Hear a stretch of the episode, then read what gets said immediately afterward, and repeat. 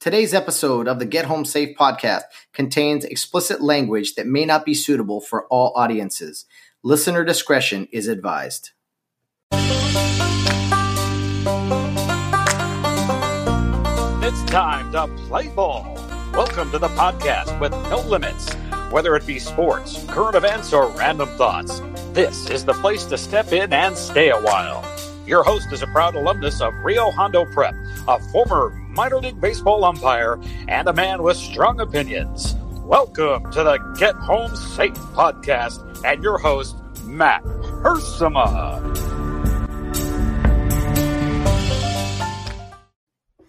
Hey guys, and welcome to another episode of Get Home Safe. It is Wednesday, November eleventh, twenty twenty. Happy Veterans Day to everybody out there.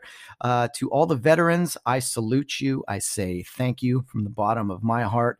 Uh, it's just uh, really an honor that we have a country where we celebrate our veterans once a year. I do wish it were uh, a longer celebration. It should be three sixty-five, if you know what I mean. Uh, but there should be an entire week, an entire month where we celebrate our veterans, um, you know, current, uh, current, and uh, and those who have passed. It's funny to me always, people confuse Veterans and Memorial Day, and it's almost like some of these holidays are forgotten. Memorial Day, not so much, because it's in the summer. It kind of kicks off summer. Everyone gets the day off, and uh, Veterans Day is sometimes overlooked. It's like, oh yeah, that's today. Uh, but anyway. We don't forget that here at the Get Home Safe podcast, and a big thank you to all who served uh, in the uh, various combat, to all those, the various uh, branches of the military, Army, Navy, Marines, uh, Coast Guard, uh, and, uh, oh man, I'm forgetting, Air Force. Come on, guys. Come on. Anyway, uh, to, to all the branches of the military, I say thank you. Uh, for all those who have served. I happen to know quite a few friends who have served in the military, and being somebody that officiated sports for a long time, it was always cool to uh, be around guys who served in the military, because they understood the concept of like working as a team, being accountable, uh, making tough decisions. Guys in the military, veterans, seem to become decent officials. And uh, that is a big reason that Mike Pereira, who works at Fox Studios, as their like top officiating analyst, a guy I had the privilege to work for for many years uh, a, in the uh, Fox Studios, whether it be N F L or college football, um, he started up something called Battlefields to Ballfields. And basically it was a recruiting way to recruit more officials because uh, there's always a shortage of sports officials, right? So it was a scholarship kind of based thing where he was getting people who had uh, were getting out of the military or currently serving in the military, uh, veterans and and people who thought would make good sports officials at the high school level and maybe pursue a career in it or a side career, as you know, uh, from things I've said. But anyway, um, it, it's pretty cool to meet a lot of those guys at Fox Studios the past couple of years, guys that were getting their start in officiating. And it was really interesting to hear from guys, you know, guys that served in the Middle East, guys that served in Afghanistan or Iraq and everything. And then they're talking to you about, or to me, about a, a play from their high school game and breaking it down and everything. And I'm like, man, what a humbling experience that uh, the opportunity to talk with some of these guys about their service and everything. And and I do have happen to have a, a good amount of friends who served in the military as well. So they're on my mind today. Uh, my good friend, J C. Holt, who is a, an official, he's doing good things now with uh, working with the company Edison. Um A few other friends, guys that I worked with over the years that uh, were in the Navy, um, or excuse me, Earl Toddy, he comes to mind, uh, and of course some some people that have been on this podcast. Um, uh, Maynard Bajorquez, who's a captain in the United States Army and a former uh, or a graduate of West Point. Uh, William Lee, who's still one of the biggest uh, plays we've had on this Uh, podcast, Bill, Bill Lee, that is, for his service in the United States Marine Corps. Uh, I, I feel like I'm going to forget so many people, um, but I did want to name a few. We had Ken Drain uh, a few weeks ago talk about his service in Vietnam. Uh, Gary Lunny, who since passed on in Vietnam. Uh, Don Mosier, all these different people from Care Youth League and Rio Hondo Prep that have served in the military. Uh, I say thank you. I'm sure it wasn't always easy to dive into something that you weren't expecting. Uh, some some guys volunteered, some people were drafted. Regardless of anybody's service. Uh, I think it's important for us to be appreciative of it, for, for us to thank them uh, for their service. And, you know, my grandfather, as I've mentioned before, served in World War Two, and I see his picture every day on my mantle. And I often think, I, looking at him, and I'm like, man, if he didn't come back, then my mother would have never been born. Then I would have never been born. And it's just like, when you really break it down and think of it that way, it's crazy. It's a crazy thought to think about all the different veterans that the United States has, uh, people who fought in World War Two, even though they're, they're, you know, kind of passing away uh, a little more, uh, often these days, being at the uh, older age and everything. But the Vietnam veterans, the veterans from uh, the war in Iraq and Afghanistan, uh, Desert Storm, um, the Korean War, that's like a forgotten war uh, from so many people, even though thousands of men uh, men died in that war. I mean, even people just are throughout our history. I think of the veterans from the Revolutionary War and the Civil War. Like, you really got to put some thought into these people and what they went through. And a lot of those people died in combat, and that's what we celebrate on Memorial Day. We we remember people who gave of their lives in combat. Um, but the veterans, people who lived through some of these things, I think you got to remember that, that a lot of these people, they live everyday lives like you and I do, but they've seen some pretty heartbreaking things, I'm sure. Some some pretty horrible moments, and Um, your heart goes out to them, but uh, I'm just so grateful for our veterans, people who have served, people who have done just tremendous things, because uh, without them, we don't have the freedoms that we do. I know World War Two was fought in Europe, but, you know, it, there was some uh, combat here in, in Hawaii with Pearl Harbor and everything. I mean, uh, the things our veterans have done after September eleventh and going and, and fighting terrorism, uh, you know, in the Middle East and everything. Whether you agree with things or not, I just, I applaud our veterans, and the fact that we have people who are willing to step forward and to um, sacrifice themselves, to, to serve, to put in all of this time and effort and energy. It, it's what really inspires me every day about just our veterans. You know, you can wave the American flag all you want, but you really got to think about the people who, who do it. You know, I love seeing A, a veteran in uniform on their way home. I can't tell you how many times, it never gets old, all these videos of soldiers returning home and surprising family members. Those are moments I could watch those all day. And some of them are so creative, so clever. It really just tugs at your heartstrings. I mean, every time you see it, uh, whether it be, you know, a dad uh, surprising, coming up from behind, um, his kids who are, you know, being honored at an assembly, or we've seen some great things where, you know, the dad is a, a mascot, or the mom comes in the classroom as a teacher.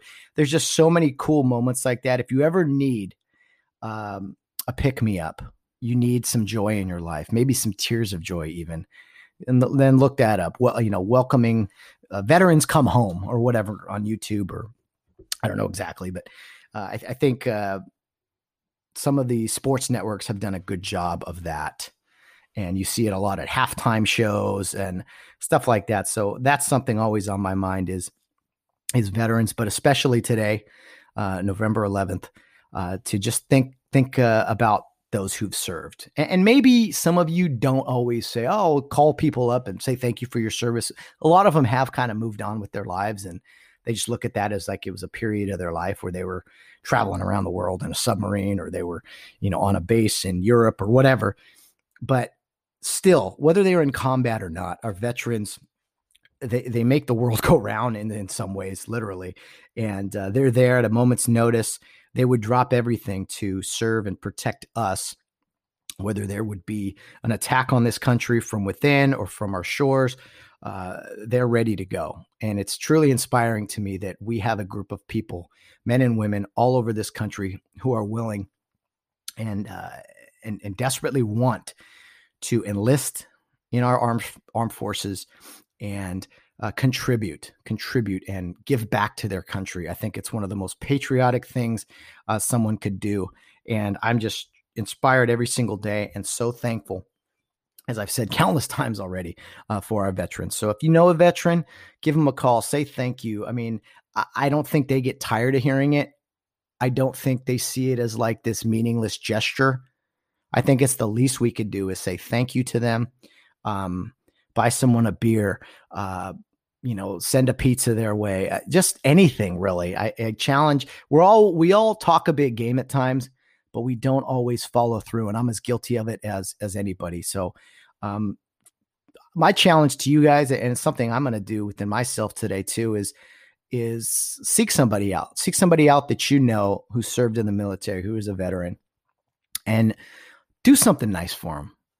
It could be anything, absolutely anything. And if you want to reflect and maybe uh, spread the word about someone who's since passed on, then that's great too. One of the best things I, I I wish we did a better job of on this show is our Suds with Studs segment. Uh, I'm always looking for for stories about people or groups of people. Uh, it doesn't have to be military, but a lot of it is. It could be law enforcement or just everyday citizens. I like talking about courage and bravery, and a lot of those examples uh, that we talk about on our Suds with Studs segment on Fridays is about veterans. So if you have any examples, guys, or you know someone that you want me to talk about, again, briefly, or you have an outline, or if you, it can be a family member of yours, I would be honored to talk about someone who is a veteran. That's kind of, uh, would, would be my kind of uh, effort to uh, honor these people. Um, I'd always love to sit down and have a beer with anyone, really, any veteran, anyone who's served, and, and buy them a, a beer, or, like I said, just any any good deed, any good act. It's the least we can do. There's nothing we can do, really, to truly pay them the respect of uh, of all of our thankfulness and gratitude. So happy Veterans Day to all the veterans out there who have served, uh, recent and from the past, and even those who have passed on. Um I just, you're, you're all, you make this country go round. Doesn't matter who the president is. Doesn't matter, uh, you know, what year it is. Our veterans are important to us, and uh, we'll never forget you guys. We'll always honor you, but especially today on November eleventh, on Veterans Day, we want to say thank you. And guys, my challenge to you is uh, seek somebody out, seek somebody out and do something nice.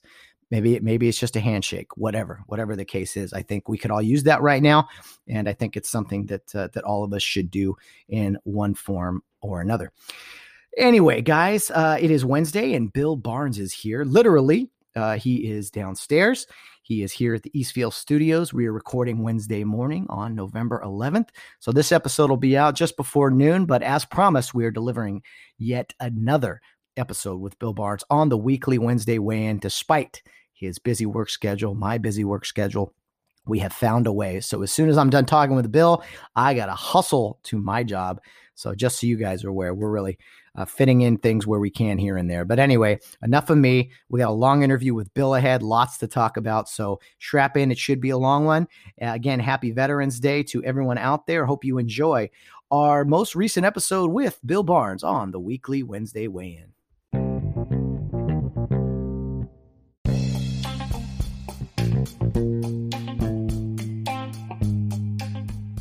It's the middle of the week. It's Wednesday. That means it's time for Bill Barnes on the weekly Wednesday weigh-in. The retired police officer and retired college baseball umpire joins us every week for very strong opinions and very random thoughts. Once again, here is the one and only Bill Barnes.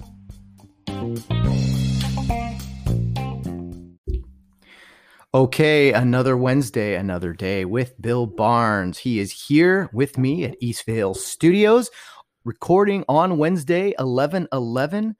Bill Barnes, it's good to see you again. It's been over a week. How you doing this morning? Well, I'll tell you, I'm doing great. Um, you know, here's the deal. Um, we really, I, I made a bad call the other night.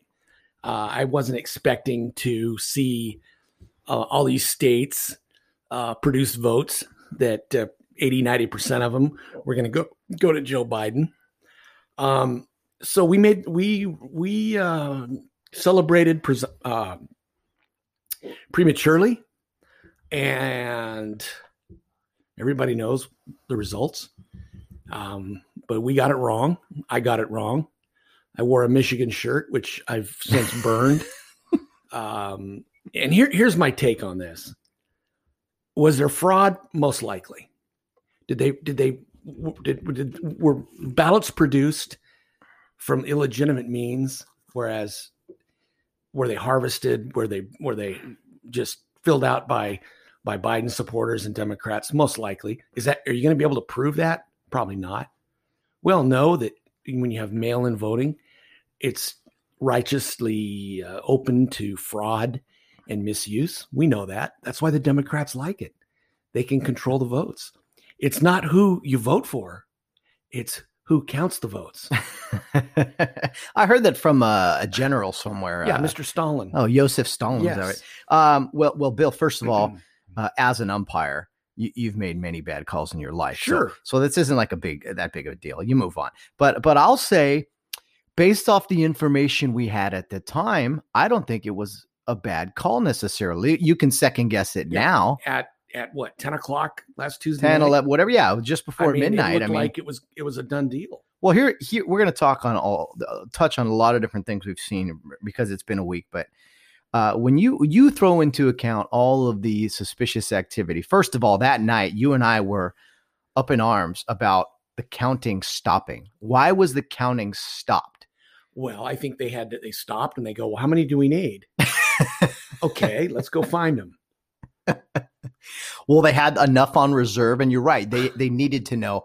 Now, look at it. What, do you believe? You guys listening out there below, believe there was some foul play? If you don't, you're just not paying attention. There there was something because Bill, there's a big difference between uh, theory and and facts and proving it. Like you, and their you just excuse mentioned, was that they hadn't counted the minority areas, uh, that is, Atlanta, Philadelphia, Pittsburgh, Detroit.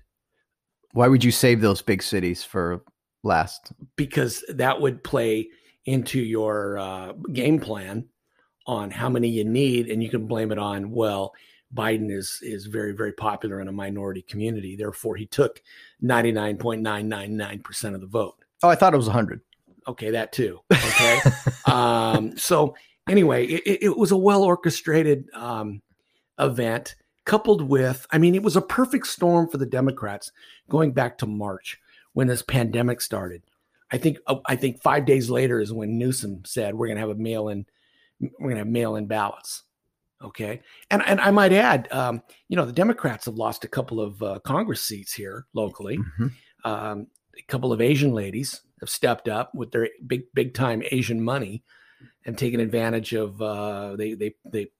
politicked well, and they took a couple of Orange County seats away from uh, the Democrats, which I love.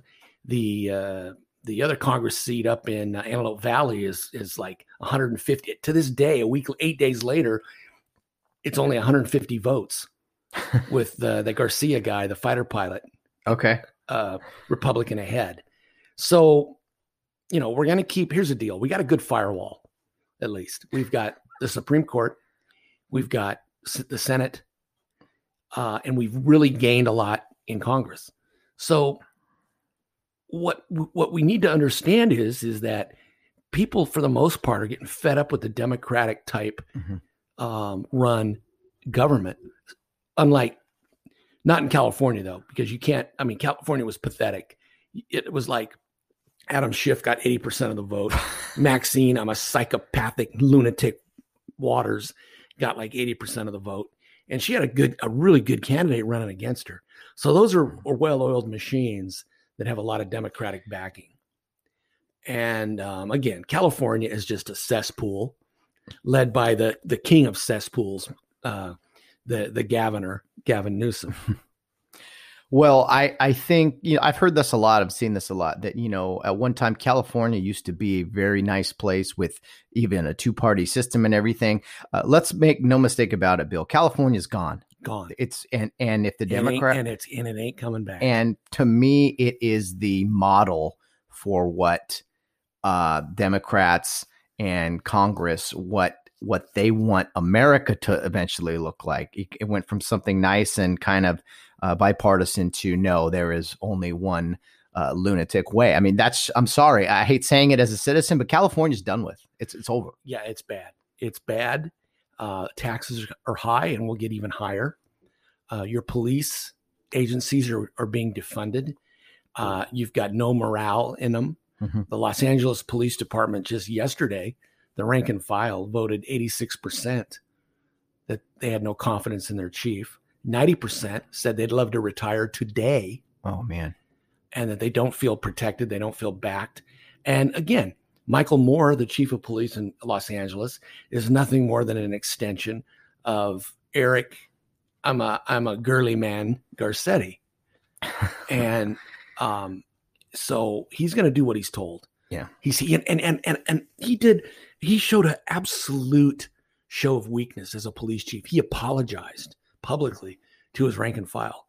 A good, strong police chief, if he's if he believes in what he's doing, mm-hmm. doesn't apologize. No. Well, so he what? he's, you know, I mean, here's a guy that allowed the Black Lives Matter or the anarchists, whoever the hell it was, to come to his house and and vandalize his home.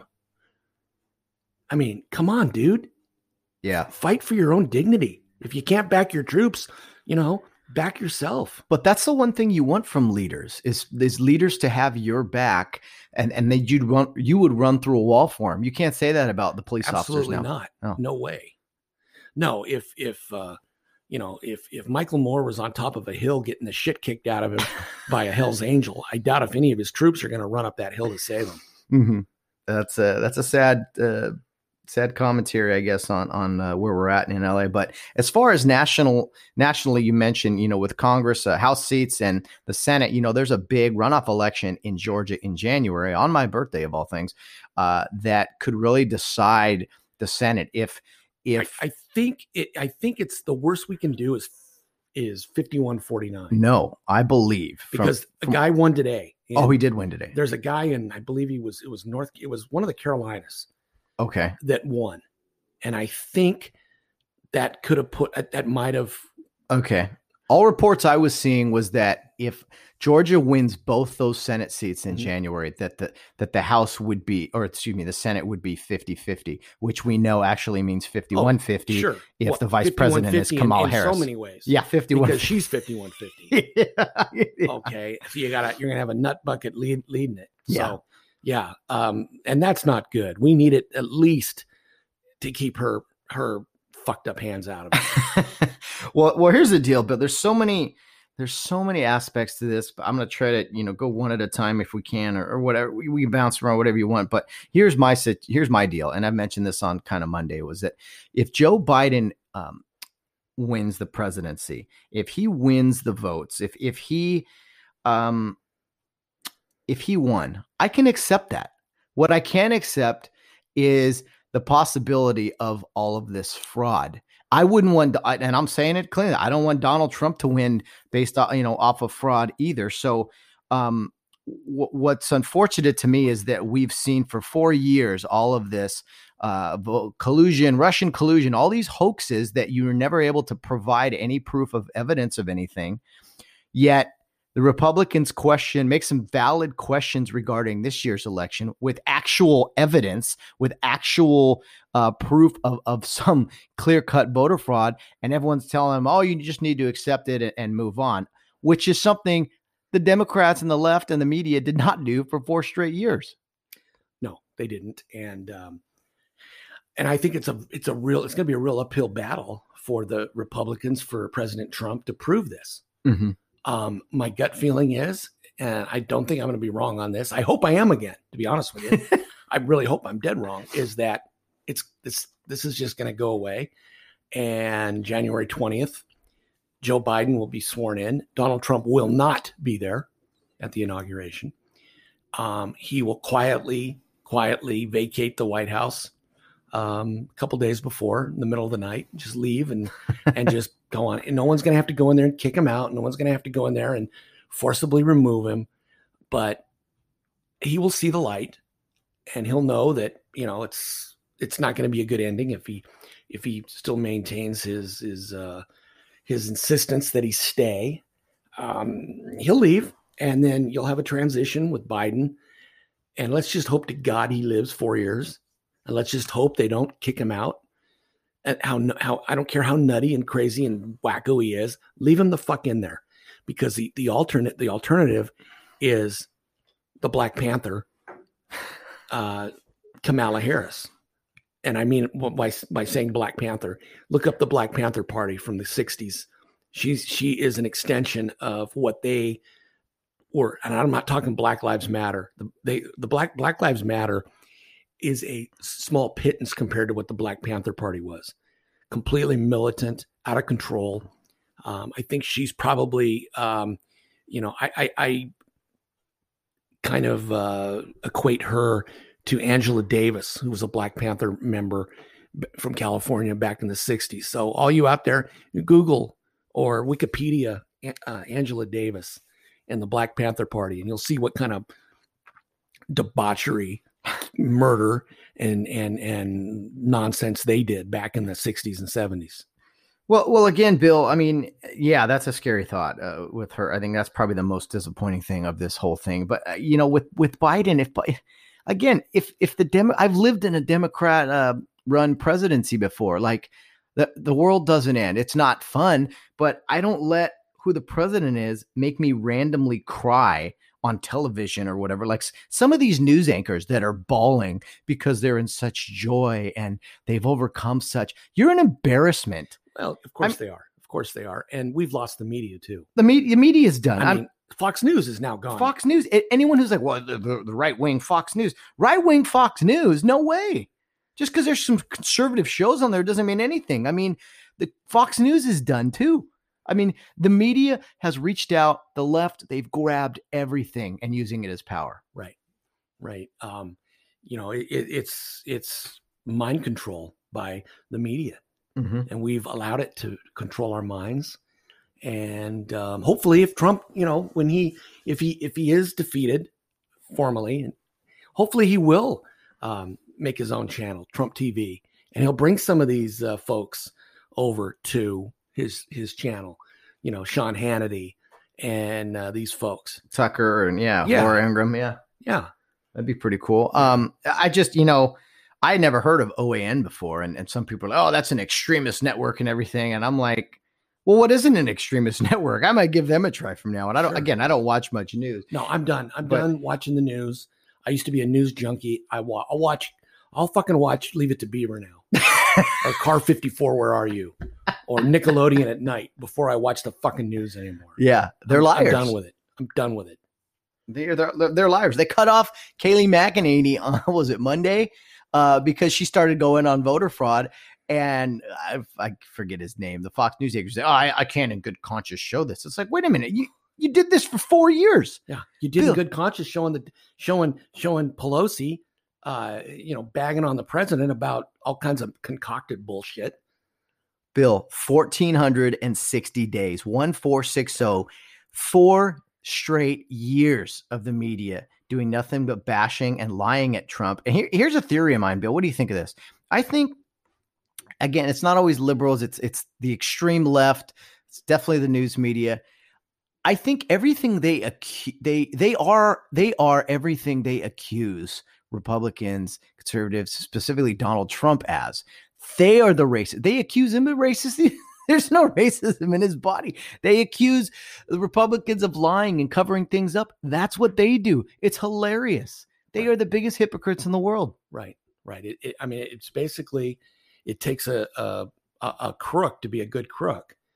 You know, and that's it, it takes a it takes a crook to teach how to be a crook, and that's what they're doing. They are absolute crooks, liars, well, deceit galore. Yeah, and look at I, I I there's nothing worse than a team, Bill, that you like umpiring or, or I'm sure in police work when somebody doesn't know they've lost. There's nothing worse than that because they hold on, they keep fighting. It's like, dude, just let it end.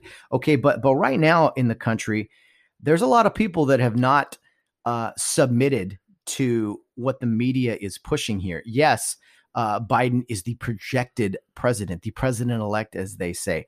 All right, but there's a lot of things still in the works. Will they probably be proven? I, I don't know. I kind of doubt it just because the media is so strong. But, I mean, what are your thoughts on potentially the next few weeks here really be in some heavy litigation. And I mean, do, do you feel there's any hope at all in the change? No, none, none. Uh, it, it, but unless there's something I don't know. But I do. I will say this: if the vote is held up, if it's looked at real hard, and there isn't a clear-cut Biden win, like by, let's say, Christmas, you're going to see all hell break loose in this country. Yeah. You're going to see places, I mean, uh, you're going to see buildings burn. You're going to see looting. You're going to see people going absolutely batshit crazy. Wait a minute. I thought all the rioters, they all magically went away. I thought, did, did they take this season off? Is it, what's going on? Were they, well, I'm you know, curious where they all went. The Republicans are angry. And I, I, I haven't seen it. One building burn. I didn't see, I didn't see one mass demonstration or any buildings burn. I see guys in pickup trucks driving with flags.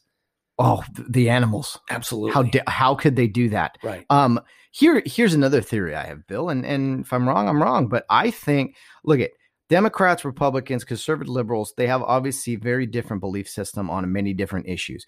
I don't care what your feelings are on certain issues. I will say this. If you are blind, that you can't see that conservative and the left are comp- two completely different species on this planet. Uh, you're, you're, you're blind because as angry as conservatives may be, they're not going to drag people out of restaurants and beat them to death and burn buildings. No, that's the savages on the yeah, left. That's the criminal element of, of the, uh, of the left, mm-hmm. which a great deal of them are because they can get away with it. They can get away with it. Burning police cars, assault. I mean, they, they shouldn't get away with it. I mean, I, I don't no, know. This, this is the result of all you good parents out there that are my age that let your kids play fucking A Y S O soccer. Everybody gets a trophy. You know, you, you give them cookies when they don't deserve it. You, you give them, you know, a five hundred dollars shopping spree, bringing home C's. Okay. Um, a complete... Um, mediocrity type lifestyle that you hold your kids accountable to. This is what the results are. I hope you're proud. It, it, it, because these aren't kids from the ghetto. No. Okay. No. These are rich little fucks. Yeah. That, you know, that had everything given to them. And now when they don't get their way, they throw a goddamn hissy fit like a child. Well, they are children. They haven't grown up because their parents coddled them and gave them too goddamn much. And now that they have to go out as adults and get shit on their own, they can't, they don't have the skill set to do it. And they scream, bitch, and complain. They go to college, they get a master's degree or a doctorate in, in Middle Eastern philosophy. What the fuck are you going to do with that? What are you going to do with that? You're going to, you're going to get pissed off that you can't get a job. You're going to collect unemployment. You're going to go out and burn flags and torch buildings and act like a fucking asshole.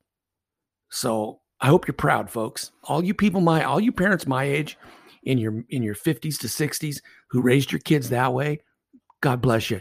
You created fucking monsters. Look in the mirror and tell yourself, thank you for contributing to the decline and the decay of this country.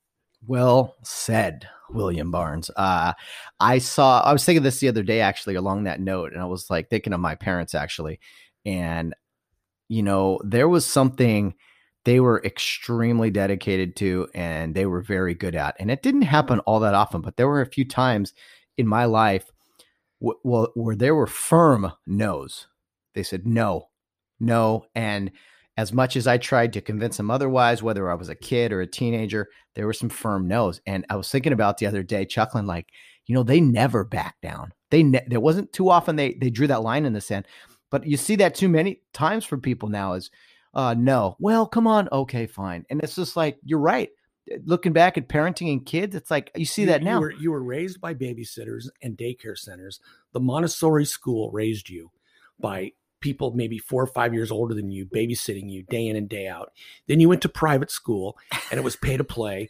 And you got, you know, you basically, if you paid the money, you got your grades. It became a, a way of life that you were just given everything. And it's total bullshit. It's total bullshit because your parents had money. They, they, you know, they created children. Well, let's have kids. Let's have kids. We got two. Let's have another, you know, now you got three kids running around. They don't even know. They didn't even know anything about their mother and father because their mother and father are out working. And they're like, again, they're raised by nannies that speak Spanish, and they don't even take the time to fucking learn the language that they could talk to their nanny or something. And, you know, you're paying this nanny four dollars an hour to wipe your kid's ass and, and, and, and make huevos rancheros for them. Okay. So I hope you're proud, people. I hope you're fucking proud. Oh, if they only knew then that they were creating little rioters uh, one day. That's sad. Well, sad. Uh, oh, man. Well, yeah. Trump supporters, they're labeled as hateful. They're just hateful people. And it's like, no, it's the exact opposite. Oh, it drives me crazy. It's the exact opposite. Um, but anyway, Bill, uh, a few more things. Uh, you know, Mike Pompeo, he refused to acknowledge the Biden elect. They were asking him about a peaceful transition of power. He yeah. says, yeah, we're planning for a transition to a second That's Trump easy for him to term. Say. I know, I know. It's it easy is. for him to say. Yeah. You know. So, um, so and, and, you know, God bless him for it. The guy that's been quiet, the guy that's been really quiet is Mike Pence. Yes. He's always quiet, though, He's isn't he? quiet. You know, he's a guy that I'm going to look to in twenty twenty-four, maybe. Not Donald Junior, not any of those guys, but a good statesman like like Mike Pence. And he's not that old either. He's he's a month older than I am. So he'll be sixty-five. Okay. I, I thought he was an older guy. For no, he's, so. he's, well, he's, yeah, he's a, he's a month older than I am. I could see people getting on. And I, I, I like him. Um, the Republican Party really needs to kind of collect themselves and do kind of a um, overhaul of what they believe in and where they want to go.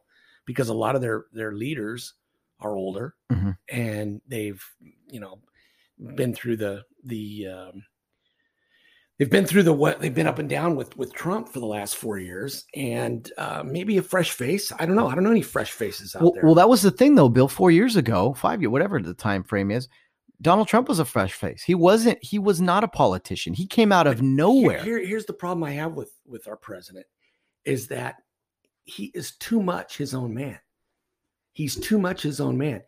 If he would have come out and wore a fucking mask or pretended to and played the COVID game a little better, I think the results would have been different. If he'd have come out and been a little more user-friendly um, at his speeches, the results could have been better. But that would entail him being a politician, and that is something he's not. He's going to win, lose, or draw on his terms, his terms, period. He hired, he fired a lot of people during his four years. I don't know how many chiefs of staff he had. I don't know how many, you know, attorney generals he had. I don't know how many, uh, you know, uh, people. He just fired a, a guy yesterday. So if you're not on his team and you're not doing it his way, I mean, you're done. He is a, he is a true control freak.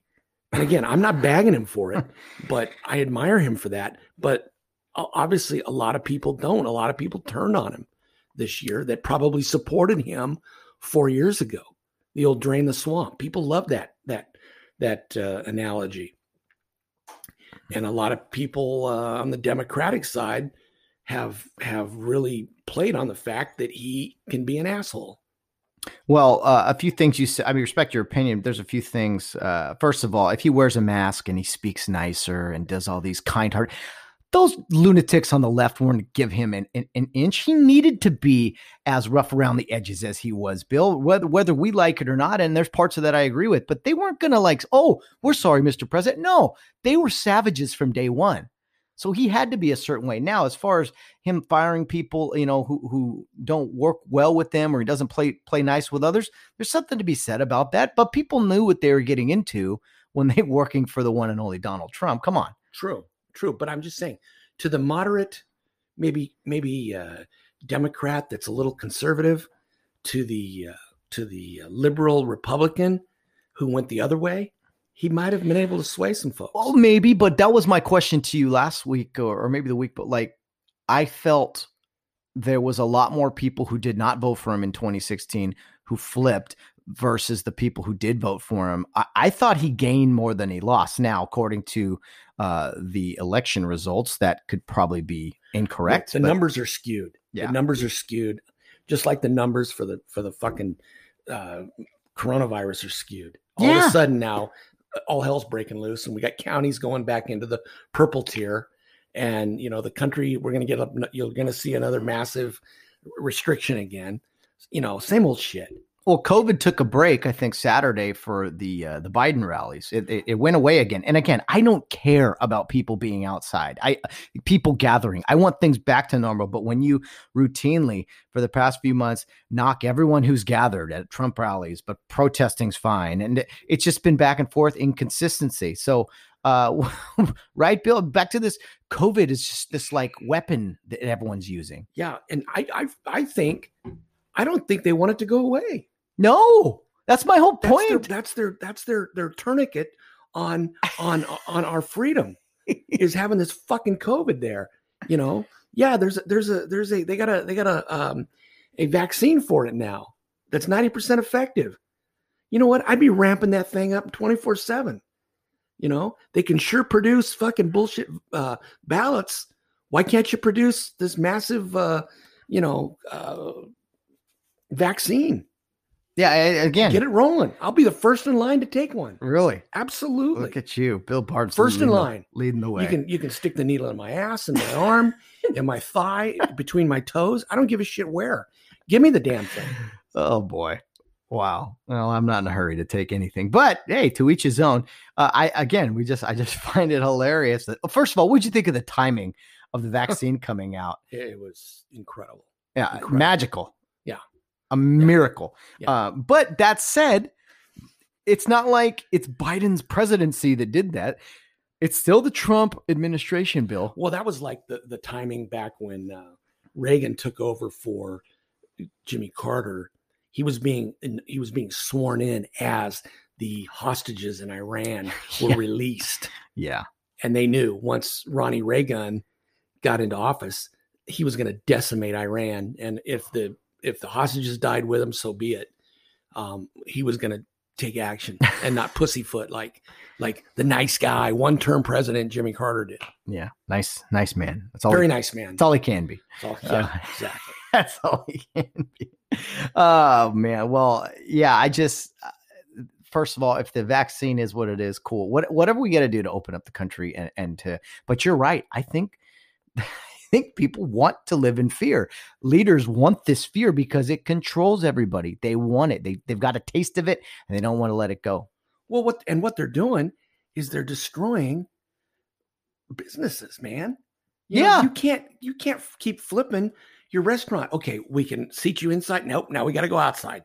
Bars, well, can't be can't open. Gyms, uh, you know, places of worship, for God's sakes. Oh my. You can't you can't Go in and, and, and, and go to church unless you do it in your fucking car.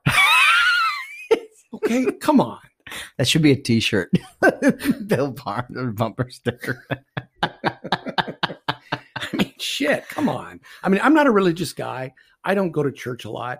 But to, to my friends and fellow Americans and people that do, they should not be denied that. No.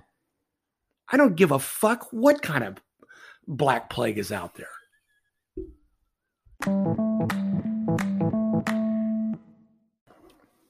All right, Bill, we're recharged a little bit. We got our cups of coffee in, here in the uh, studio. We're ready to go. Let's take a break from some election coverage. Let's chat a little bit about sports and and uh, answer the one question that was sent in to you today. Actually, it's two questions from one person, your great friend up in uh, Victorville, or excuse me, Kevin's, I'm sorry, Apple Valley. He reminded Apple Valley, Victorville. It's all one big cesspool up there. Who cares?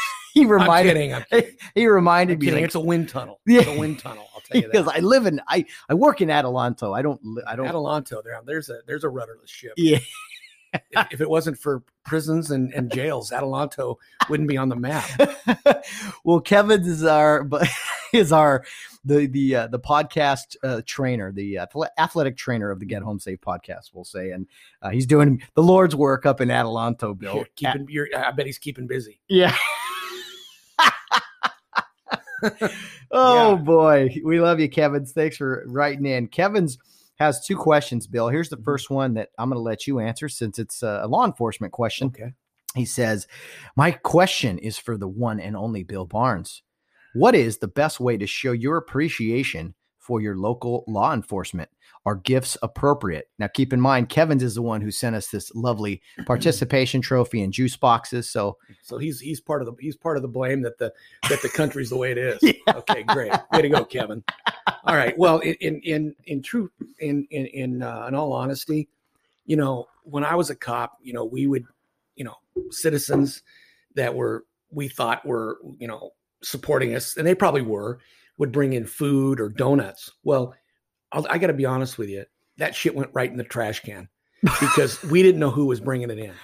Oh. Okay, it could have been some lunatic that wanted to poison the whole the whole watch so they could go out and run amok or just have fun with us, you know, sitting on a toilet all day. So food we didn't really touch. However, a great gift is, now does Kevin have kids?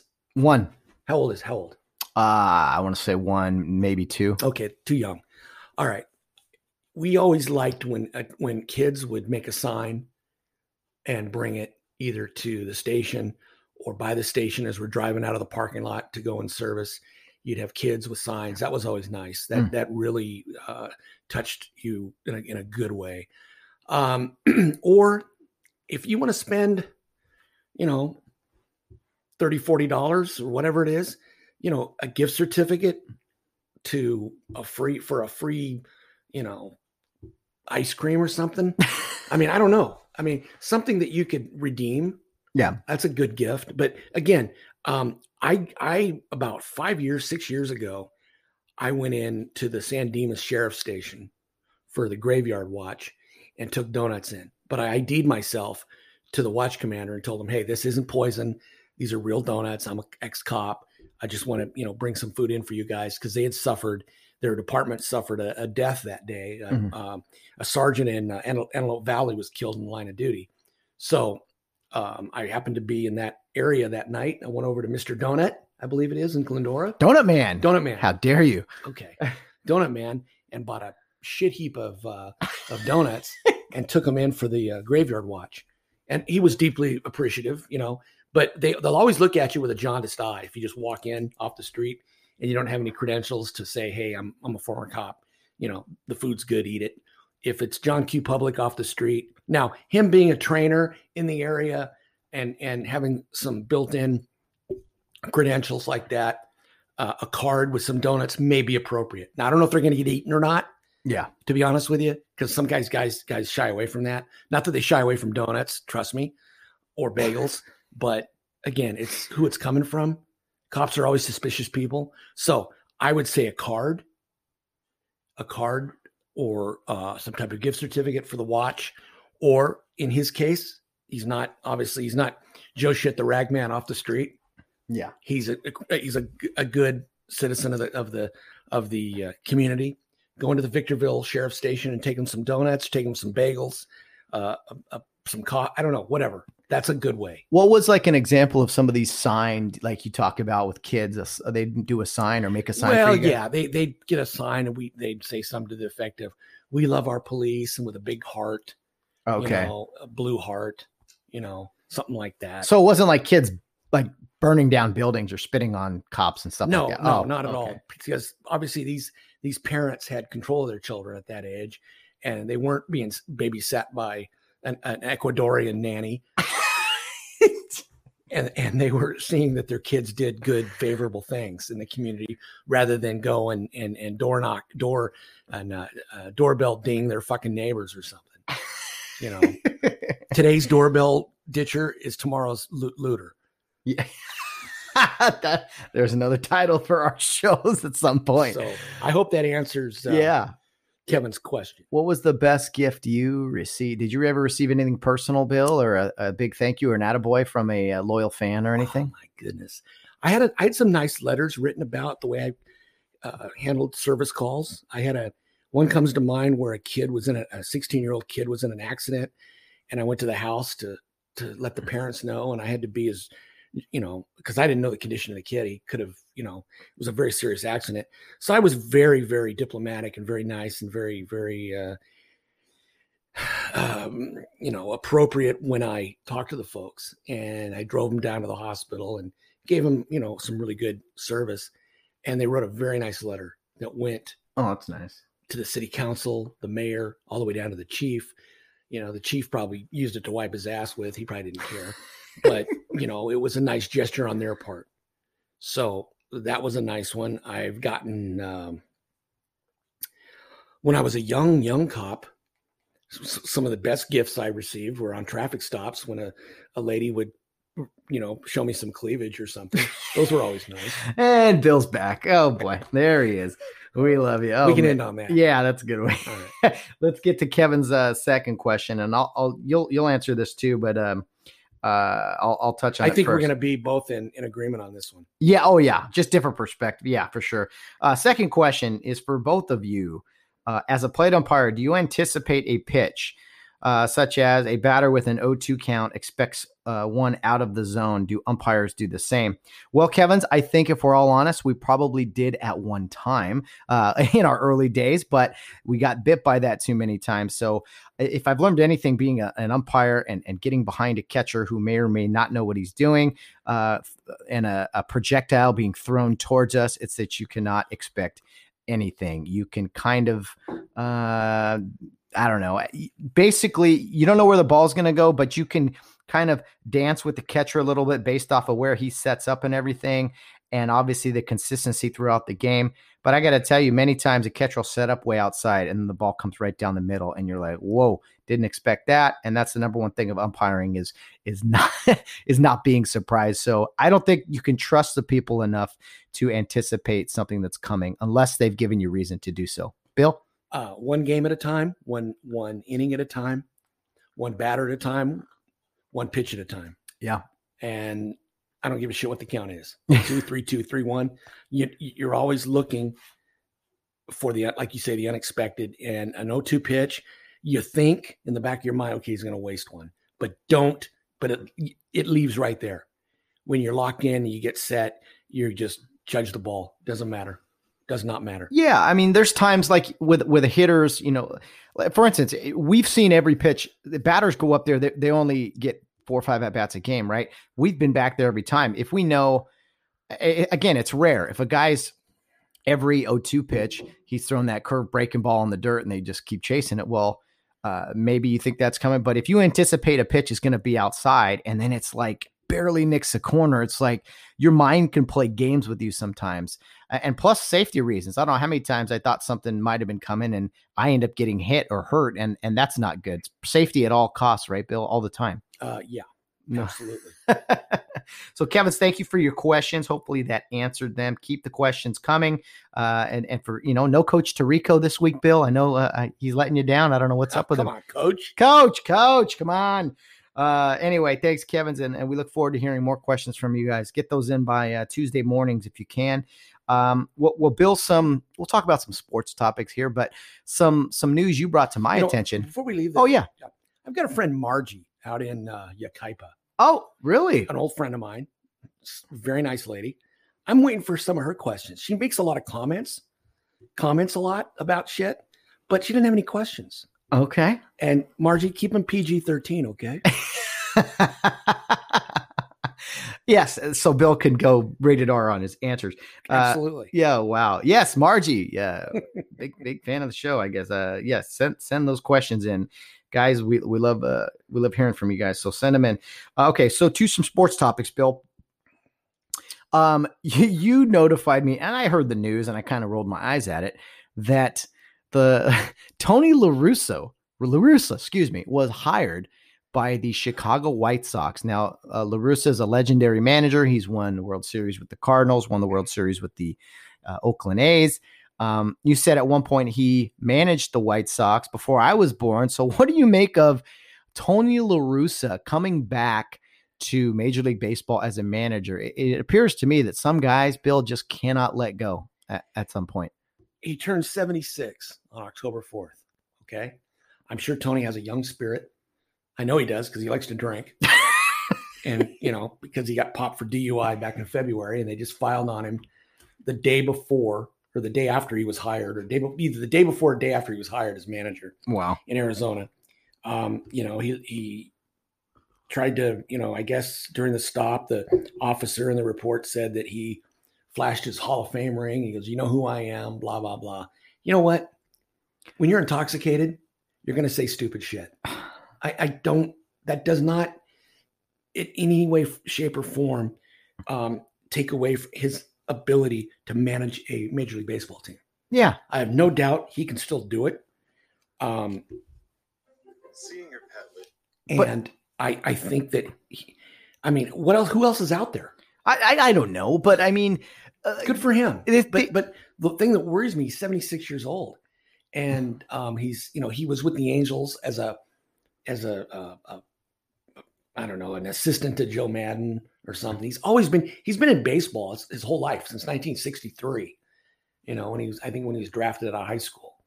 And he went on, he got his law degree. He's got his Juris Doctorate. Um, and he's a smart guy. And he just wants to keep his, uh, wants to keep his uh, straw in the drink, I guess. Yeah. So no pun you know, intended. Yeah, exactly. Yeah. Good for him. You know? Good. And, hey, the, and the beauty of it being on the road is you can take cabs or Ubers or walk to the bar and the hotel. Well, you should. Well, f- first of all, to his D U I story and, and the alleged showing of the ring, Bill, Bill there's nothing worse when I'm as an umpire or I'm sure as a police officer, it, like in that situation where guys always want to drop their resume on you. And, and do you know who I am? Do you know how many years I've been the head coach at this school or whatever? And it's right. like, like it's supposed to excuse their behavior or something. I hated that. Yeah. It's like, you know, it's like, you know, the, the, when I first got into college baseball back in the early eighties, Jim Dietz was the coach at San Diego State. He was on the rules committee. And I remember, you know, I, I, I San Diego State was playing U C Riverside and, you know, of course, I was young, and and and he never saw me. He had probably never seen me before, and he had to tell me on a rundown play, which they totally screwed up between third and home, that the the um, runner was out of the baseline, of course, because he wrote the rule. And I'm thinking to myself, well, I think I beg to differ, sir, but I do believe uh, Abner Doubleday wrote the rule, and that went over like a turd in church, and. Um, So anyway, when you're young and stupid, you can say young and stupid things that would not go over well nowadays. No, no, no. Kindler, gentler game. Yeah. But so uh, anyway, so of course, yeah, they try to intimidate you with their with their moxie and their, you know, who they are and all that. Well, you know what? I guarantee Jim Dietz and I guarantee Tony La Russa sits down and takes a shit just like the rest of us. Yeah, Hall, Hall of Fame, World Series ring or not. Uh, I just I cannot stand that when guys use it as like a, a tool or a weapon as a intimidation factor. It's like, well, I've never heard that in thirty-something years of coaching. Well, maybe you should have been paying attention or listening, yeah, exactly. You know. Uh, uh, that was the best, Bill, when we we shame were in, on you. Shame on you. We were we were in Saint Paul, Minnesota, and we had just had a uh, Bill was about a week a week into his uh Uh, experience with us on the road in, in uh, the American Association. And we had a very odd, weird play the night before. And the announcer walked in, radio guy, the next night asking us, hey, uh, you know, explaining the play. We told him the explanation and he was like, man, in uh, fifteen years of uh, broadcasting, I've never seen anything like that. And who was right to the front of the line, Bill Barnes, to one up the guy. Well, in twenty-five years of umpiring, I've uh, I've never seen anything like that. So I thought that was great, Bill, to stick it I, to the radio I didn't guy. Didn't mean to stick it to the radio guy, but you know, I mean, I was just trying to agree with him, yeah. You know, and and uh, I wanted to let him know that. You know, his number wasn't shit to me. Yeah. Yeah. Take your resume. And yeah. uh, I hate, I, I've said that in arguments. Hey, I didn't ask for your resume. Uh, can we have a conversation? Like, let's, let's have a, let's have a debate here or whatever. Um, well, that's interesting stuff. Yeah. All the best to Tony La Russa, but man, I, I don't know. We'll just, let's just see if the White Sox succumb to the, pr- I don't think Eddie Einhorn, he's the, he's the, uh, is it Eddie? Who's the, who's the, who's the owner? Of the White Sox. Oh, the White Sox. The last White Sox I, owner oh, I knew was, was. Uh, I think it was Eddie. It was the same owner as the Bulls, right?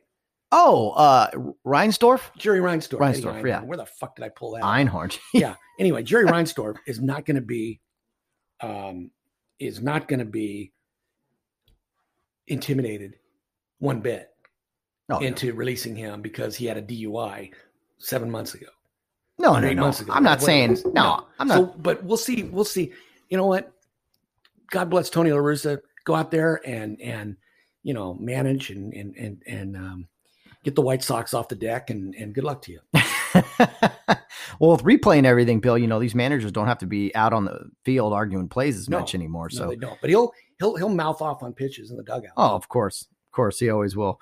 Uh, well, Bill, a couple other hires that I think quietly happened during this baseball offseason uh, were, were two pretty controversial ones. First of all, the Boston Red Sox uh, officially brought back, uh, rehired Alex Cora as their uh, manager after the one-year suspension, punishment, I don't know what you want to call it.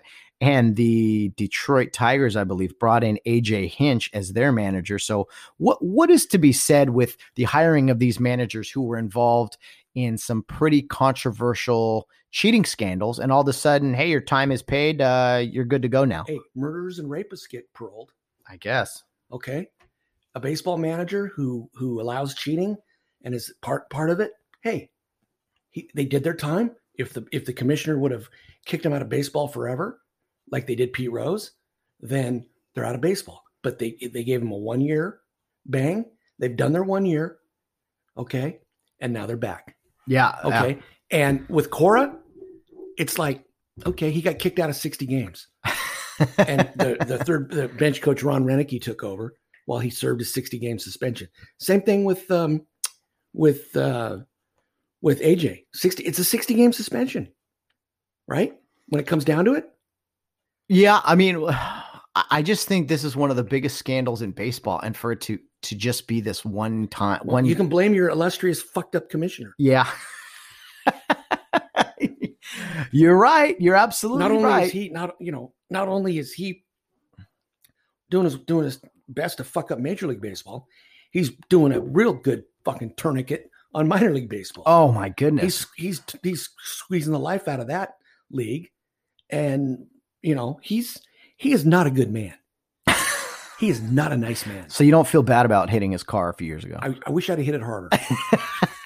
Maybe I'd have bridged the gap between his fucking teeth oh, while he was man. sitting in there.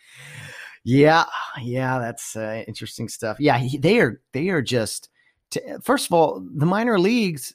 What what did that cost Major League Baseball? Nothing, and they're just going to decapitate it. That is criminal, Bill. I, it's all about the it's all about the money.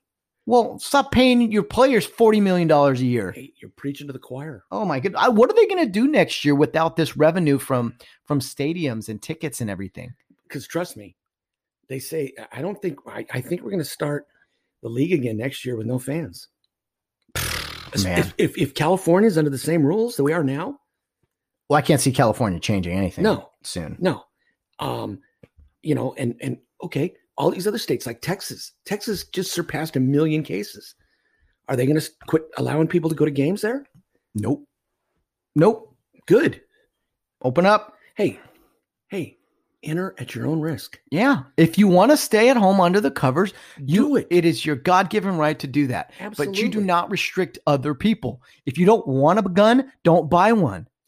If you don't, you want to partake in certain activities, don't no one's forcing you to do it. But when you restrict other people, that's that's tyranny. Now, if Biden comes out with a ma- a man a mandated mask rule on day one, then I guess we're all going to be mandated to wear masks. Now, I got to be honest with you.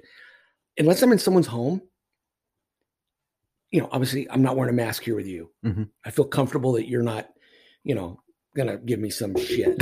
All right. I, I wear a mask in public because I don't want to be that guy. What, do I like it? Hell no. Do you wear it when you drive? No, okay. Absolutely. What the fuck for? Yeah. Oh, okay. I'm with you. I'm, I'm with you there. Good for you. No, I do not wear it when I drive. I wear it when I'm in the store, when I'm in a restaurant, except with when I'm eating, well, in the parking lot, obviously.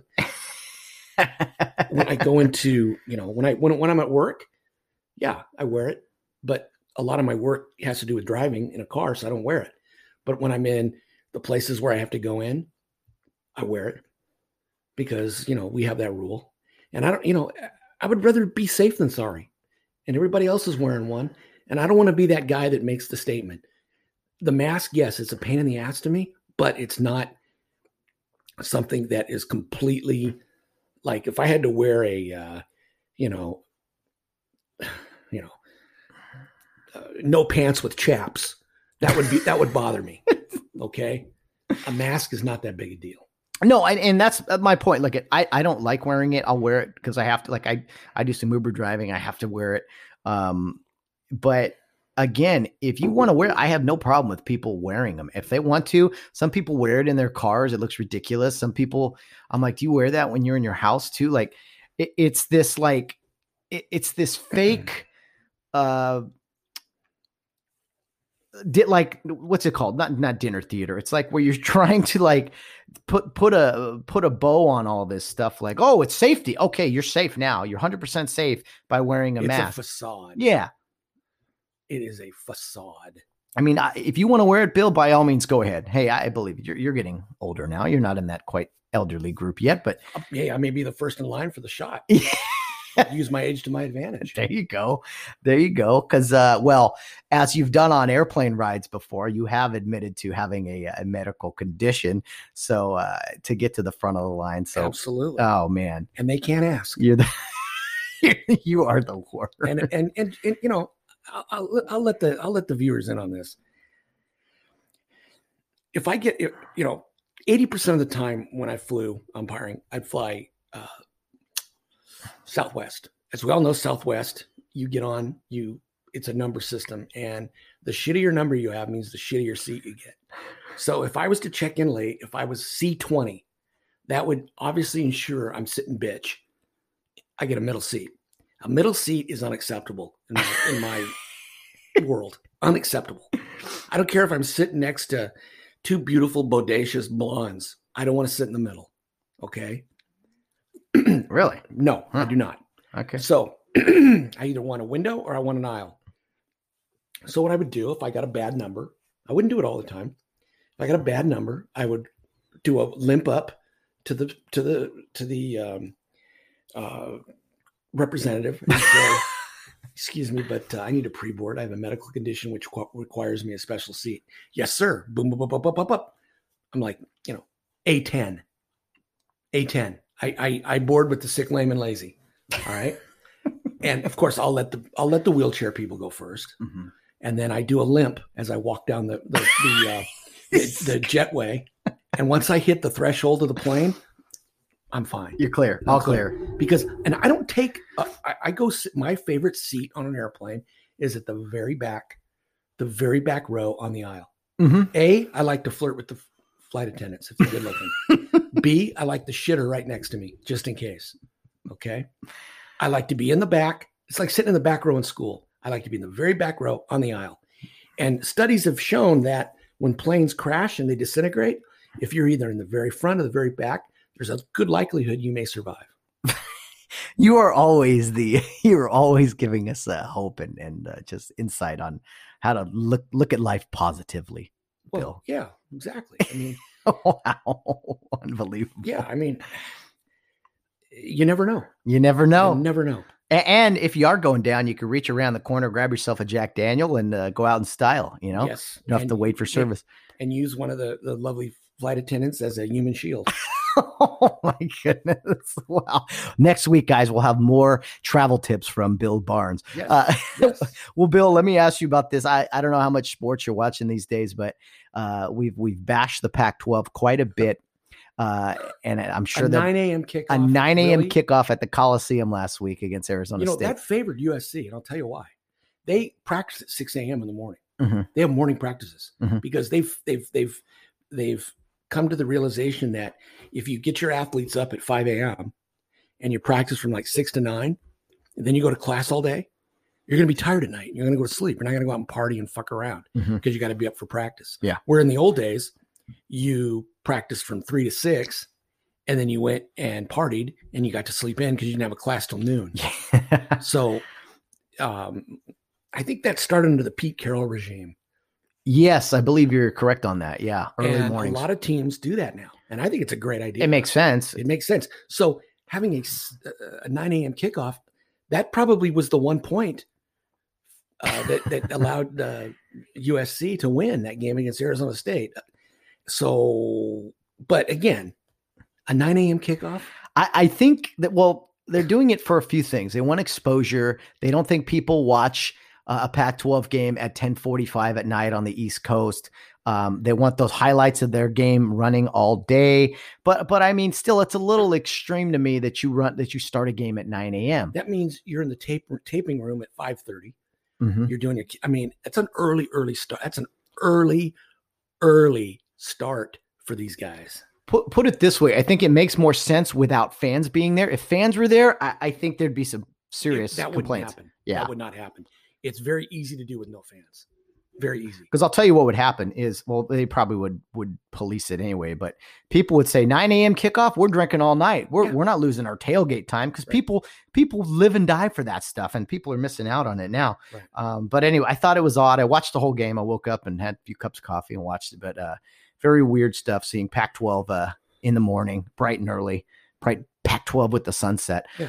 Um, but the Pac twelve ran into some COVID issues. A couple, you know, they're shortened season. They give no room for error, no built-in bye weeks. Uh, teams are already losing games. Yeah, and as the the N F L's having issues too. I mean, I watched the San Francisco forty-niner practice squad take the field, I believe last Monday night or Thursday or whatever it was, when Green Bay kicked their ass. Mm-hmm. And that was a joke. Oh, bad game, um, yeah. You know, so again, this is this is nothing more than to get money from T V. Yeah, and keep the and, and it's a money thing. Mm-hmm. Safety's out the window. But again, how much safety are we talking about? Yes, okay, guys. Get uh, we talk cases, cases, cases. The death rates continue know, to be what they are. Cases I, are bullshit. Yeah, it's annoying, but it but it's like, okay, they're cases. Come on, guys. Like, I applaud the, the teams and the leagues that have been playing. They've had some hiccups. Uh, they, they're doing things that nobody thought they could do, and I think it's great that we're that sports are are going, because too many times they've been told, "Oh, it'll never happen, or it'll never work." I mean, um, you've even been skeptical, Bill, with some of these leagues and college uh, conferences and everything, but but they're getting it done somehow. Yeah, they are, um, and you know, hey, I mean, if you got eleven guys, you can play. That's it. That's all you need. Uh, you know, you I mean, to show you how idiotic some of these policies are, Trevor Lawrence, the Notre, uh, the Clemson quarterback, had to sit out the game against Notre Dame, but he could be on the sideline. And he went onto the field into a huddle. Yeah, he's wearing he's but he's wearing a mask, Bill. So let me ask you: do masks work or not? Because if he's wearing one, I think he's fine. No. Hey, yeah. But I thought the whole COVID thing is to be isolating. Yeah. And to be quarantined. I think what it was is yeah, you isolate for ten days, but some of the conference policies are having it longer. We're like, you need twenty-one days off or something. But it's like, wait a minute, you can stand on the sideline, be in the huddle, as long as you wear a mask. That's preposterous. It, it's it's just, it's, it's so stupid. It's, it's ridiculous. Yeah. All this, it's it's covering, it's just, oh. And, and one thing, and, and I'm glad Dabo Sweeney lost, because he's a jackass. Oh, yeah. He didn't wear his mask at all on the sideline. Number one. And number two, he's just a, he he's a, just a, he, he's, he's a psychopath. He's deranged. He's on the field all the time. They never flag him. All it would take was one flag. But if he did get flagged, he'd be like, I can't believe they did that to me. Yeah. I mean, either flag him or let him. He was down at the goal line arguing on a call. Yeah. That would not fly with me. No, no, no, no. He would get a flag shoved up his ass.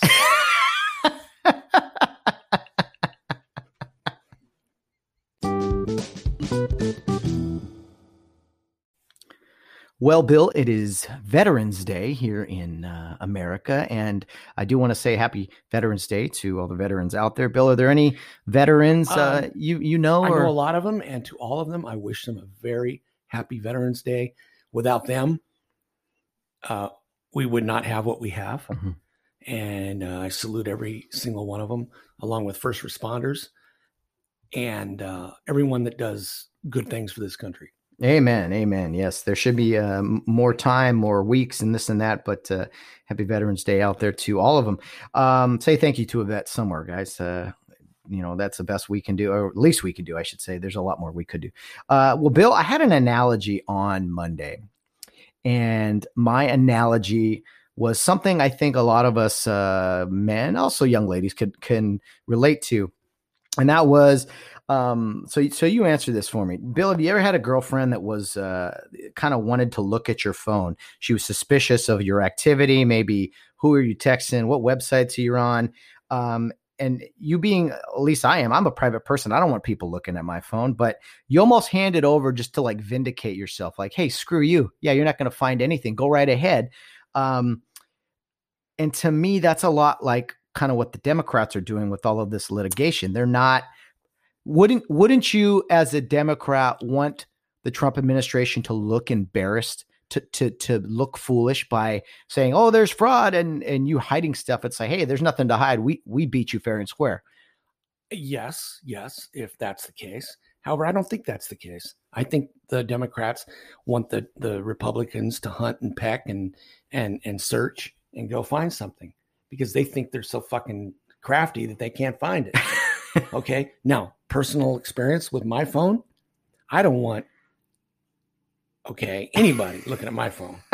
Okay. Because A, I really don't have that a lot, uh, uh, much to hide, but it would be my luck that my girlfriend would get the phone and look at it.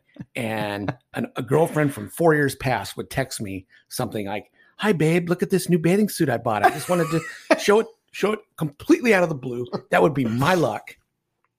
And I would be thoroughly fucked if that happened. So for that reason, I get very, very nervous when I give my phone to anyone, especially a female, because anything bad else. Shit happens. Yeah. And you are you are guilty until proven innocent, which is impossible to do. Yeah. Okay, you are guilty no matter what. I could say that that the, the person that that was a, a wrong number, a wrong. Oh no, sure it was. You know, no, you are guilty. Yeah, the the the, the person just died and they voted. Like, yeah, oh, okay, right, yeah, okay, right. I, see, I see what you're saying there. Yeah. By the way, Bill, how come all? It's it's one hundred percent across the board. How come dead people always vote Republican, or excuse me, always vote Democrat? How come all of these these votes for people who have died are always Democrat? Ask yourself that. Because they're a cheater, even in their grave. It's the only thing I can say. Well, I thought you'd appreciate the, the phone analogy, oh, yeah. Bill. Been there, done that. Yeah. Been, oh, yeah. Been there, done that. Yeah. Sounds like there's been some recounts. Uh, uh, you, if you want to have an, an early angina pain and bring on a stroke prematurely, hand your phone to your girlfriend for over five seconds and you'll feel the, the most stress, the most fucking shitty feeling in the world. It's like you're going in to get a, uh, it's like you're going in to get a uh, um, colonoscopy without the medication. It's anticipating something, big black tube going up your ass. Oh my God. And it's not a good thing. Oh, jeez. Of course. So, um, yeah, it's not fun. Wow. And all you men out there can probably, probably, you know where I'm coming from. Yeah. No, I hear you. If you've got nothing, now, unless you're one of these guys that is that, and, and I don't know how they do it, and God bless them for doing it. I would never do this. And I mean, never. I don't care how much money or how much whiskey in Ireland.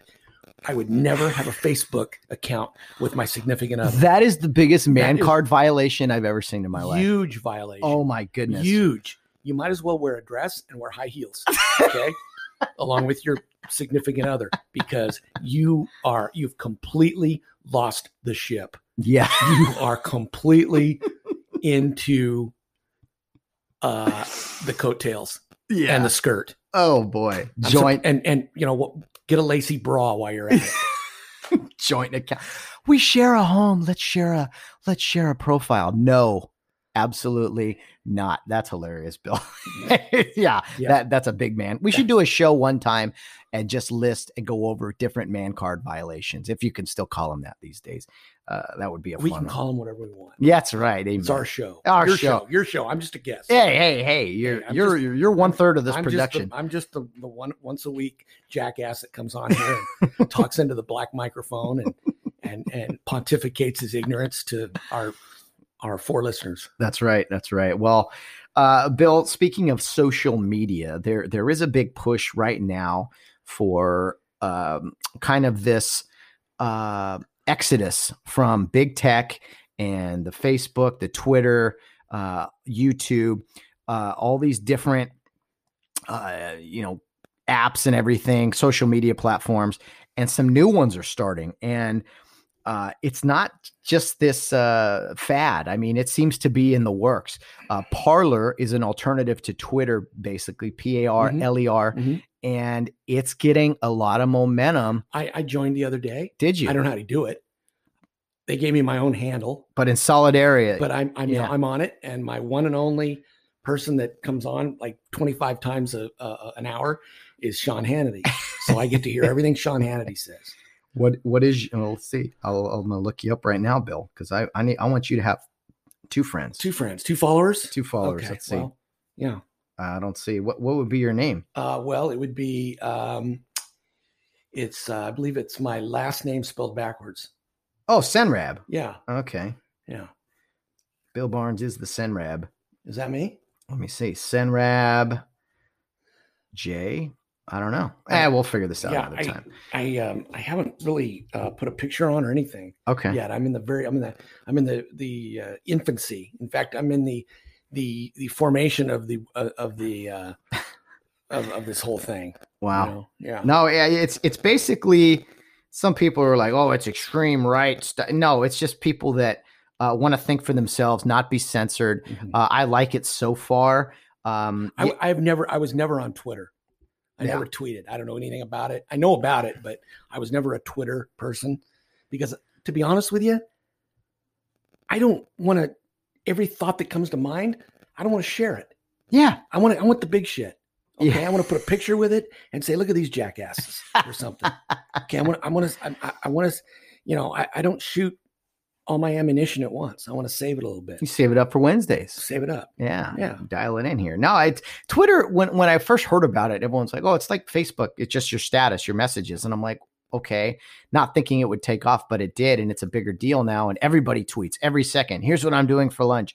Uh, here's what I think of this game. And I've been guilty of some of those things too, but it's just, I- I've done it, but I don't like it. I'm like, this is, this is stupid. So, uh, but Parler is an alternative. You're getting a lot of conservative news, mm-hmm. a lot of conservative media members. But see, I like to hear all news. Oh, sure. Yeah, yeah, yeah. I want to hear what the idiot Democrats are saying. So oh, of course. Laugh at them. Of course. Okay. I don't want to just consume myself with every, with with like-minded individuals. I want to hear what these other jackasses of the world on the other side of the aisle are saying and, you know, coming up with. Well, you ha- yeah, you have to know your enemy, if you would. I mean, right. you, you got to know what they're doing. I mean, that's why General Patton read all of uh, Rommel's books, you know, on tank warfare and everything.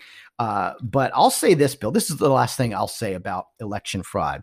If anything comes out, this is just my opinion speaking, uh, Bill, you, you don't have to agree with this.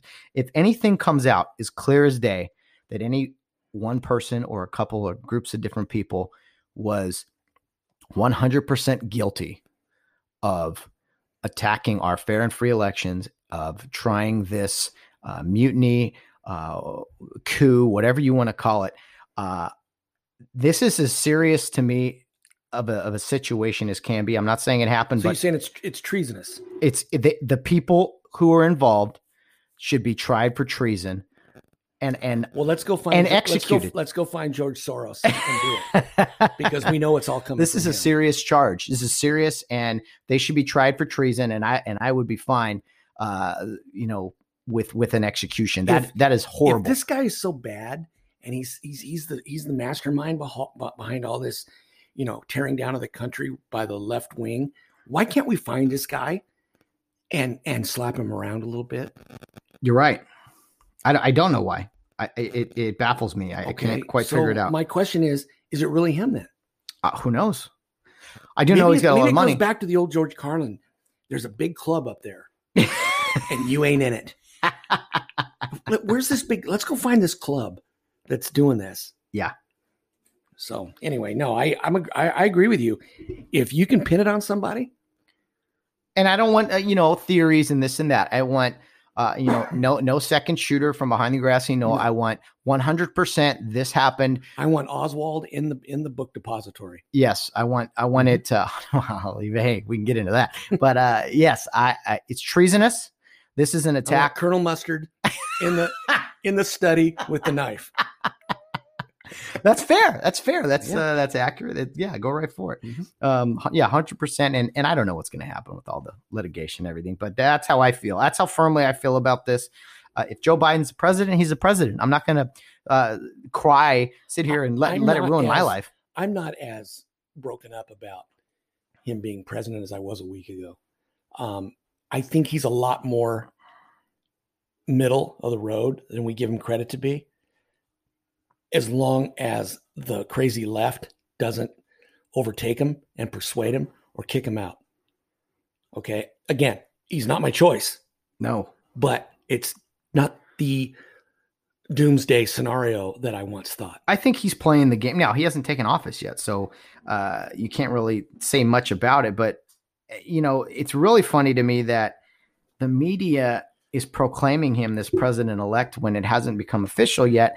I mean, they even got a, a, a sign on I the behind. What is that? What, Mister President-elect, Mister President-elect. Office of the President-elect. Yeah. What? What is that? Where is that office? Uh, is that well, a building? I guess it's maybe in his basement.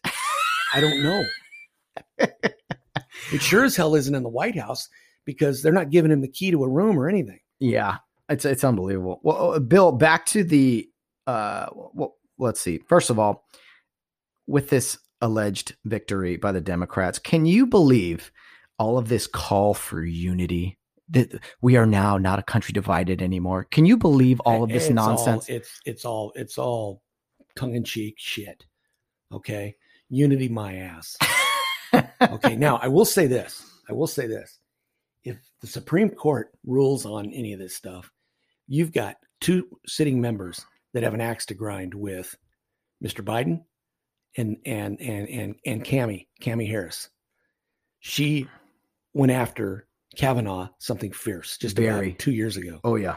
thirty years ago or twenty-nine, thirty, yeah, about thirty years ago, Biden was the uh the ranking member of the committee when Thomas, Clarence Thomas, Clarence Thomas, yeah. and he, Clarence Thomas said it was a modern day lynching.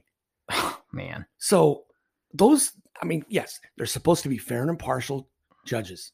Okay. But they're human beings. All I'm going to say is look the fuck out.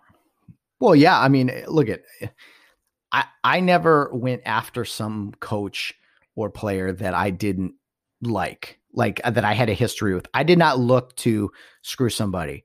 All right. But there are times in a game when there's a call that is fifty-fifty. And if you don't understand the concept of fifty-fifty, then ignore this. But there's some very close plays that it didn't always break my heart when they didn't go the way of the guy who was misbehaving.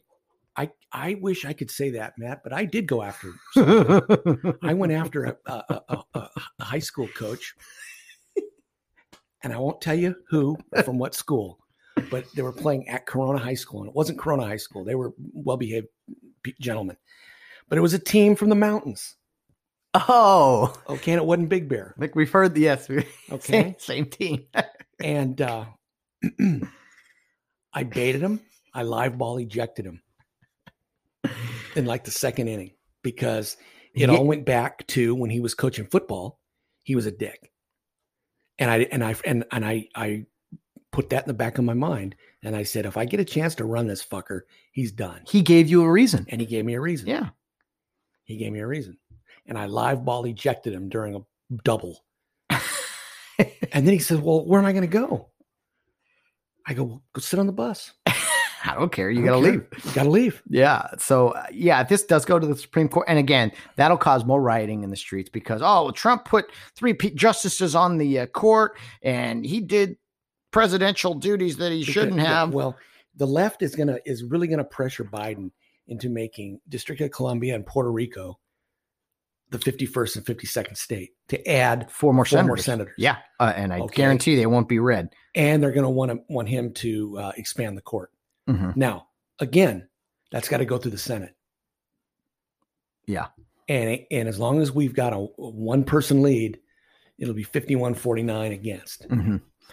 No, it's a, it's a sad thought, uh, sad.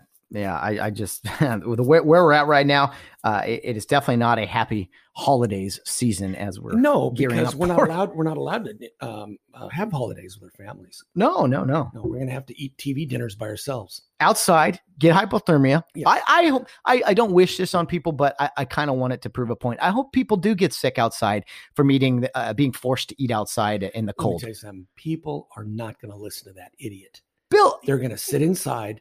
And they're going to eat like like like normal human beings. You think I'm going to sit outside? I know you're not. I know I'm not.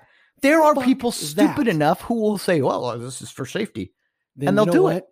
By all means, oh. by all means. And I hope it rains. I hope it snows. Paper plates everywhere. Yeah, just come ruin. on. Come on.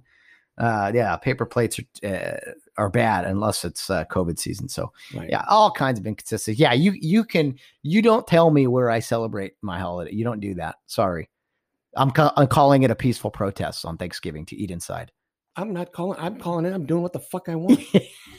You know, if it's a beautiful, gorgeous ninety degree day, maybe I'll go outside. Yeah, I'll have my dessert outside. Yeah, or have a cocktail outside. But I'm not going to eat my turkey or my chicken or my whatever the hell I decide to have that day. I'm not going to eat outside just because the governor tells me to. He can kiss my ass. Yeah, I know. Yeah. Sorry. Sorry, Gaviner. It's not happening. And, uh, oh yeah, his, uh, his reign is, is just been so horrible for, for Rome. Um, Bill, what, what are your, I'm going to ask you, is there anything else on your mind? Anything that uh, that you can think of that you want to discuss? I've been kind of bouncing around the ideas. What, what's what's going on in your life? Well, I'm just day to day, you know, minute to minute, uh, living, you know, just just doing what I need to do. Um, all is good. They haven't taken anything away from me yet. Mm-hmm. I still have my guns. I still have my car. Um, they, you know, the the the uh, the regime has not taken office yet.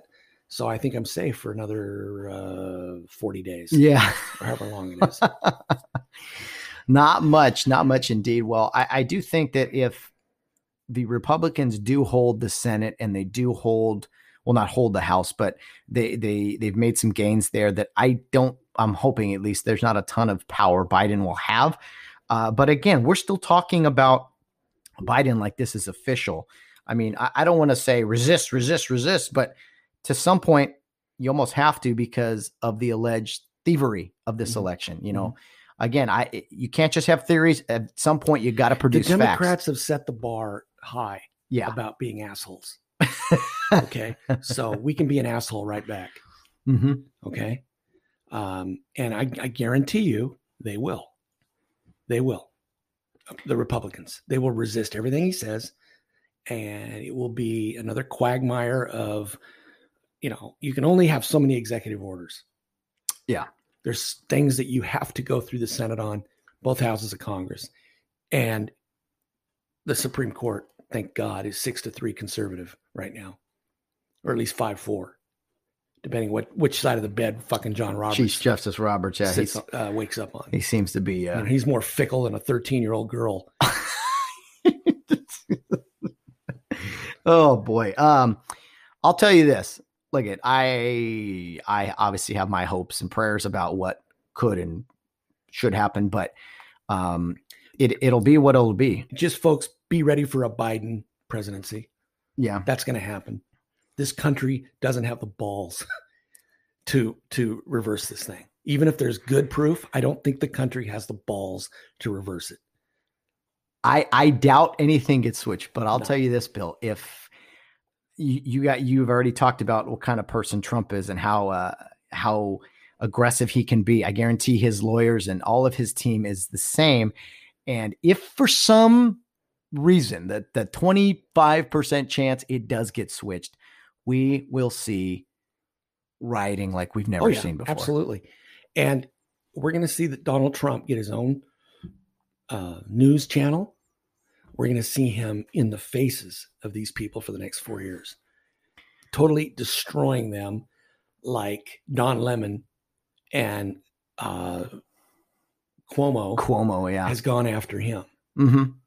You're going to see him just be relentless. They should call his channel The D. What do you think? The D. The D. Yes. Yes. Oh, boy. Well, I- I'll tell you what, Bill, if anything else, there is some...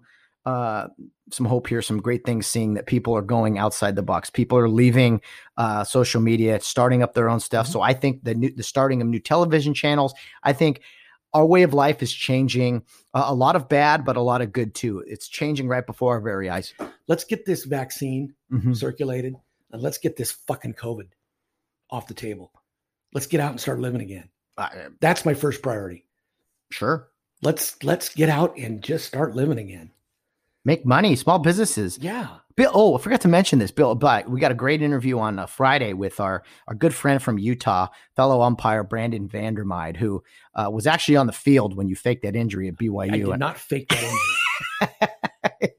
I know. You, you, took- take a, you take a ninety-five mile an hour fastball to the jaw, and you'll see how you fake it. You seem you seem fine after the game, but that was probably the painkillers. Yeah. Yeah. They- Anyway, we beat that horse uh, enough. But anyway, Brandon is on the program. We had a great sit down, great interview. Uh, just a great family man. Brandon is. Uh, you know what he said? He's in commercial real estate up in uh, Utah, Saint George. And he said one of his clients was a guy who moved from California because of all the restriction and all the taxation and all these things, uh, is a small business owner. And this guy in Utah sells surfboards. There's not an ocean within six hundred miles, but he's doing far better in Utah selling surfboards online and shipping it everywhere than he did a few miles from the ocean in California. Unbelievable. Unbelievable. Oh, my goodness. That's just a taste of, of the conversation with Brandon on Friday. Uh, I hope you guys will tune in. And, Bill, I hope you tune in. I think I will. I think you'll I like hearing from I, him. I like listening to – I like Brandon. Brandon's a good kid, good umpire. He's got a good career ahead of him. Um, he looks the part. He just needs to get a little meaner on the field.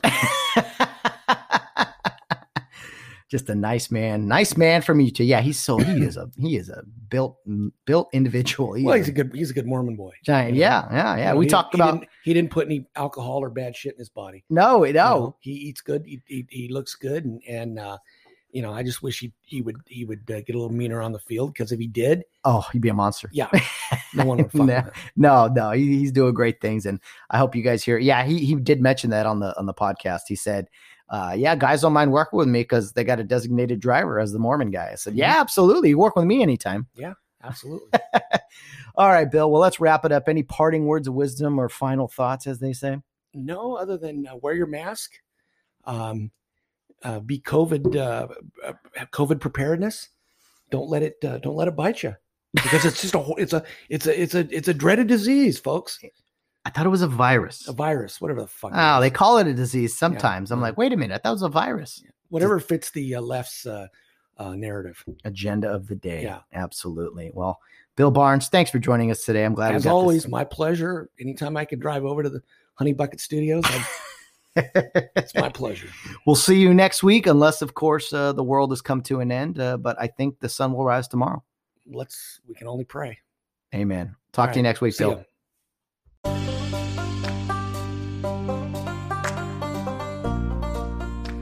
Thanks again, Bill Barnes, for joining us on the weekly Wednesday Weigh-In. I appreciate you spending time with me every week and for coming over here this week specifically with these late night hours I'm working at FedEx. Man, I tell you, it helps when, uh, Uh, you, you swing by here and we can get something done in the morning.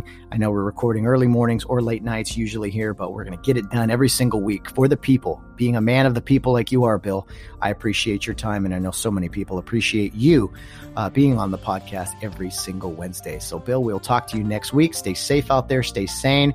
I'm sure we'll have plenty more to talk about in seven days. Well, guys, that'll wrap up today's episode of the Get Home Safe podcast. Thank you so much for tuning in. There is so many different topics to discuss. We're going to try to attack them one day at a time, even though our episodes here on the podcast are just three days a week now, Monday, Wednesdays, and Fridays.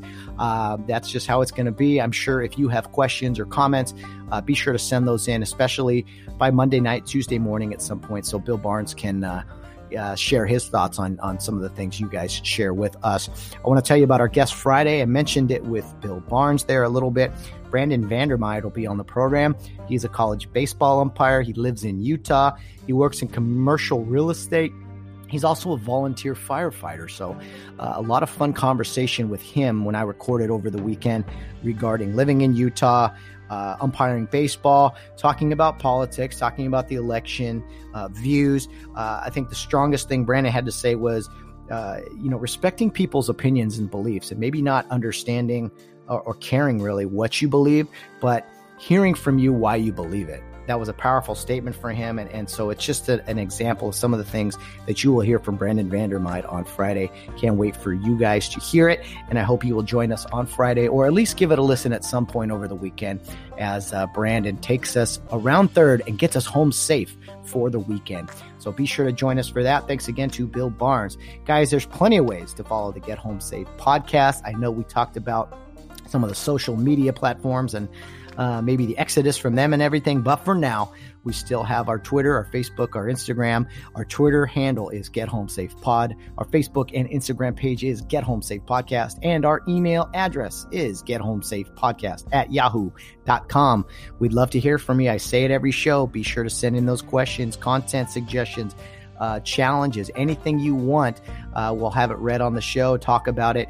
There's also some additional links in the episode notes for a uh, voice message if you want to do that, have your voice heard, or uh, some other additional links with some information regarding our podcast. We had a long podcast today. It's been a great conversation with Bill. I really hope you guys will join us on Friday, even if you don't know umpiring or if you know Brandon.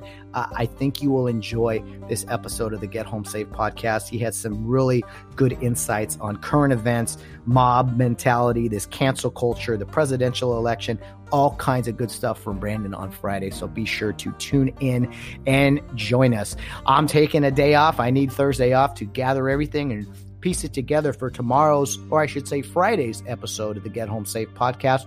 But, uh, we will be back on Friday with our Suds with Studs segment, as we mentioned in our Veterans Day introduction, as well as the interview with Brandon Vandermyde. So once again, I challenge you guys, do something nice for a veteran, call him up, say thank you, give him a handshake, buy him a beer, send him a pizza, whatever. Do something nice for a veteran. It's the least we can do. We can never truly uh, show them how much we appreciate them, but we can at least try in some small ways. Guys, that's it for me. I will say again, happy Veterans Day. And guys, no matter what you're doing, whether you're out on the town or rounding third base, get home safe.